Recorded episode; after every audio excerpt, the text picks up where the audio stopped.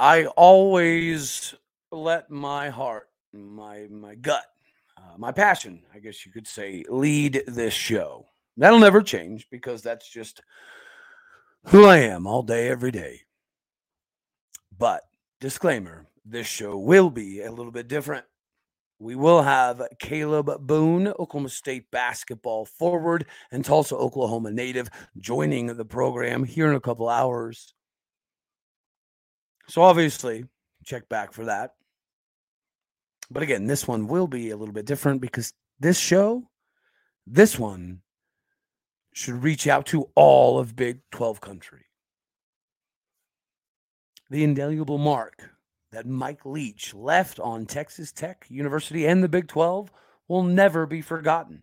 Texas Tech still hasn't fully recovered from them deciding ridiculously to let him go. But he went on to be successful and even more successful and then build even more success. So this hurts more than anyone not named Eddie Sutton to me in recent memory. I can't recall another time that something very, very, very much bothered me like this. So instead of hearing the normal Oklahoma State musical themed intro, it just felt too peppy. It felt wrong. So it's not what you're going to hear. And again, my heart, my soul, my passion leads everything on this program. So with that being said, Mike Leach, sir, you go rest high on that mountain because sadly, your work on earth is done. I know your life on earth was troubled, and only you could know the pain. You weren't afraid to face the devil. You were no stranger to the rain. So go rest high on that mountain, 'cause all your work on earth is done. Go to heaven shouting love for the Father and the Son, love for the Father and the Son. That is a way I'll always remember Mike Leach. Right? Coming from that How Mummy tree that was very, very small to start off with. Bringing a style of play to the game that really hadn't been fully seen. The coaching tree that you've seen branch off is amazing. From Graham Harrell, Lincoln Riley, obviously, Garrett Riley, Ruffin McNeil. The list could go on and on. Michael Crabtree was the first ever back-to-back Biletnikoff winner in college football history. You remember the Coach Bro Kliff Kingsbury air raid days. You remember the Graham Harrell air raid days.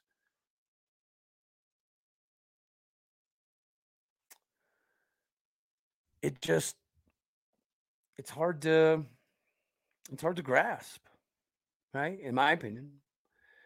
And for us specifically, I mean, heck, you could think back to, let's say 2007.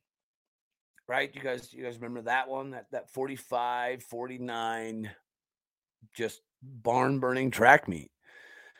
It was insanely impressive, right?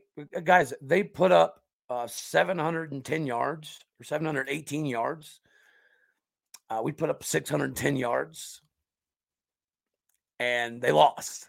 How do you put up 718 yards and lose a game? Well, that's because we had Zach Robinson and Brendan Pettigrew and Russell Okung and Dez Bryant.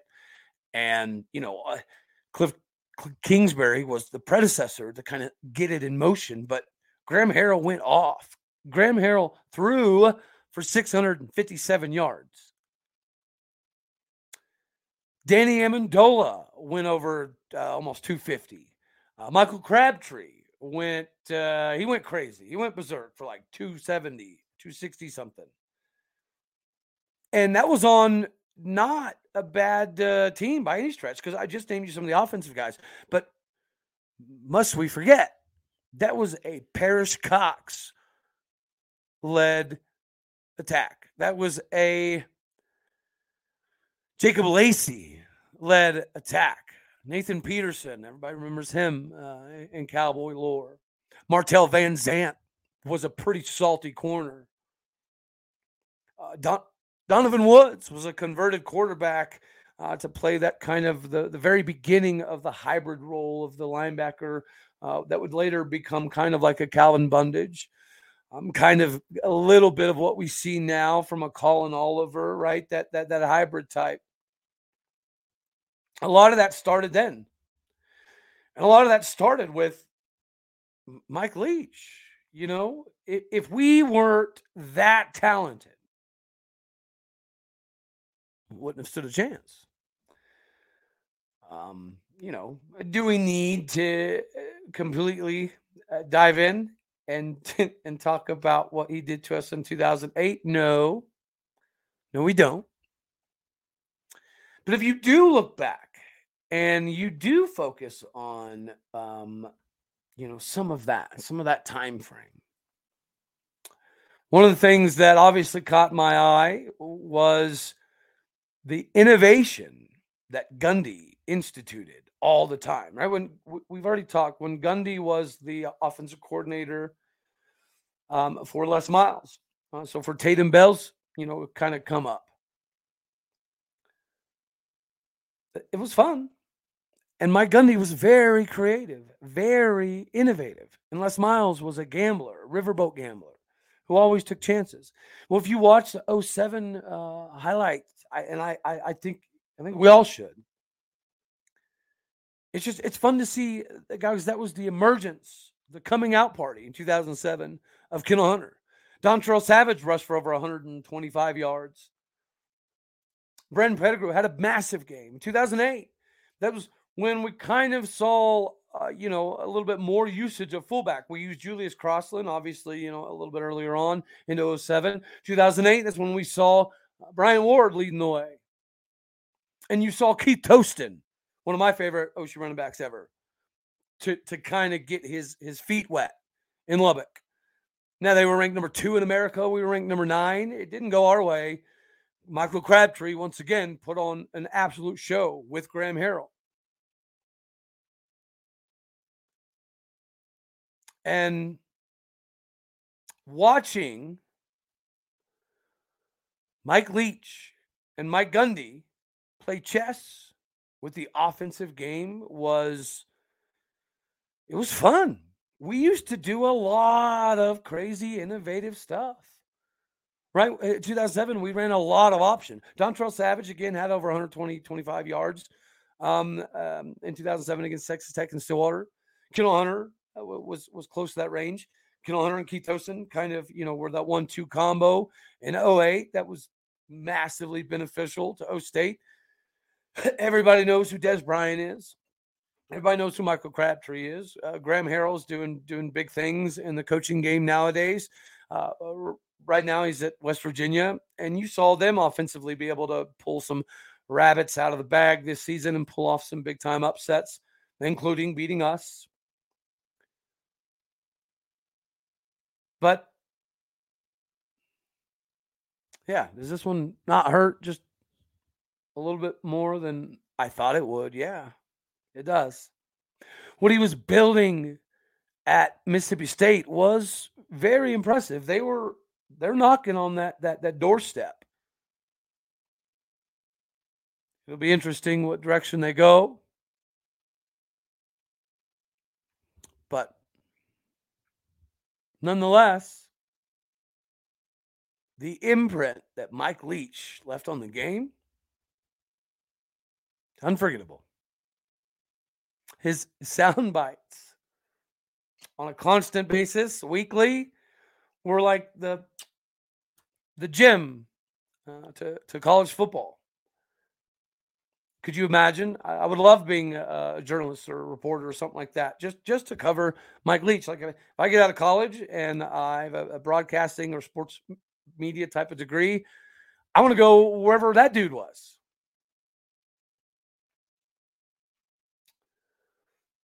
I don't know what happened to Mike Gundy's aggressive play calling, his insane innovation that he would do, the fake punts and field goals, whatever. So as we take a look back at a little bit of what Mike Leach was able to do and why it's important for us to remember it, because we remember Zach Robinson and Brendan Pettigrew and Kendall Hunter and Dantrell Savage and Dez Bryant and Darius Bowman and Jacob Lacey and Paris Cox. Ricky Price even played in the NFL for a little bit. Obviously, Jacob Lacey had a pretty long career at the Indianapolis Colts. Paris Cox played a long time with the Niners, San Francisco 49ers, as well as other teams. Brendan Pettigrew was a staple for the Detroit Lions. Kendall Hunter. They loved him in San Francisco. And when he finally got, his big-time shot, biggest injury of his entire life happens. So we remember all that. Zach Robinson is obviously a legend in the coaching game when it comes to quarterback development. Not only stretching from his quarterback camp in Texas, but to obviously his stint now. I think he's on year 4 or 5 with the LA Rams. So his work with Jared Goff, his work with Matt Stafford, the transitional capabilities. Baker Mayfield just recently thanked Zach Robinson for being one of the guys who was massively instrumental in getting him prepared for his most recent comeback win. So we remember all those guys. But we don't always remember Mike Leach. Maybe it's because of the bull honky way he got booted out of Lubbock. I mean, they kind of they screwed themselves just because they had a kid whose daddy was Craig James, and he was all over ESPN. And Mike Leach wanted to coach him and teach him some humility. Try to show him a little bit more integrity goes a long ways. So, yeah, he put him in like a boiler room to do an extra bike workout. And instead of just taking it like a man, Craig James' son took it like a little pansy and went crying and whining to daddy. And daddy got on national television and started crying and whining too. And Mike Leach got fired because it didn't look good. Weak. That is the definition of Charmin soft. Whoever catered and backed off, you honestly, let's call a spade, Texas Tech deserved to go into shambles as they had for so long. Right? That's karma. That's pirate karma, to be exact. Now, obviously, again, with Joey McGuire, it appears as though they're turning that ship around. But for a decade plus, more than that, actually, their ship was sideways. Texas Tech maybe just got their ship going straight again since the loss of Mike Leach. And then he goes to Washington State, starts shattering records, all sorts of records. And he goes to Mississippi State, and he starts to build a monster in the SEC.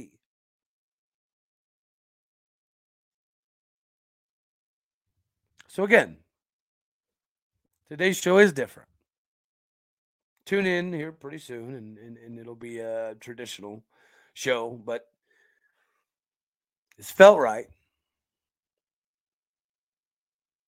As again, this one hit me, and I hope it hits you,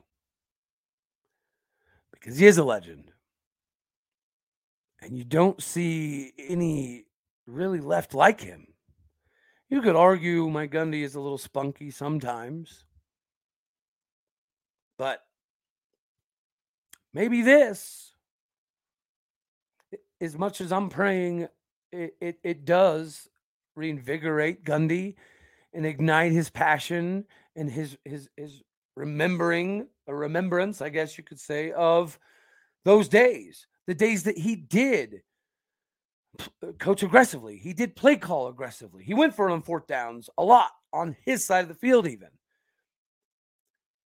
So when that all went away, 2014, 2015, why? Oh, whatever. It doesn't really matter why. All we can ask for and all we can hope for is that maybe something like this relights that fire for Mike Gundy. What can be more of an ignition source than the guy you used to have to plan for the most? The guy that you knew, this is a statement.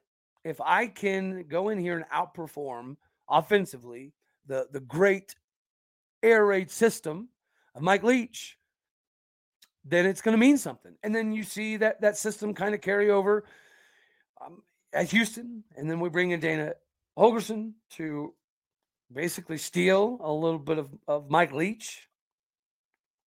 So again, there's a lot of connections. It does matter. It should matter. Hopefully it matters to Gundy as much as it matters to me.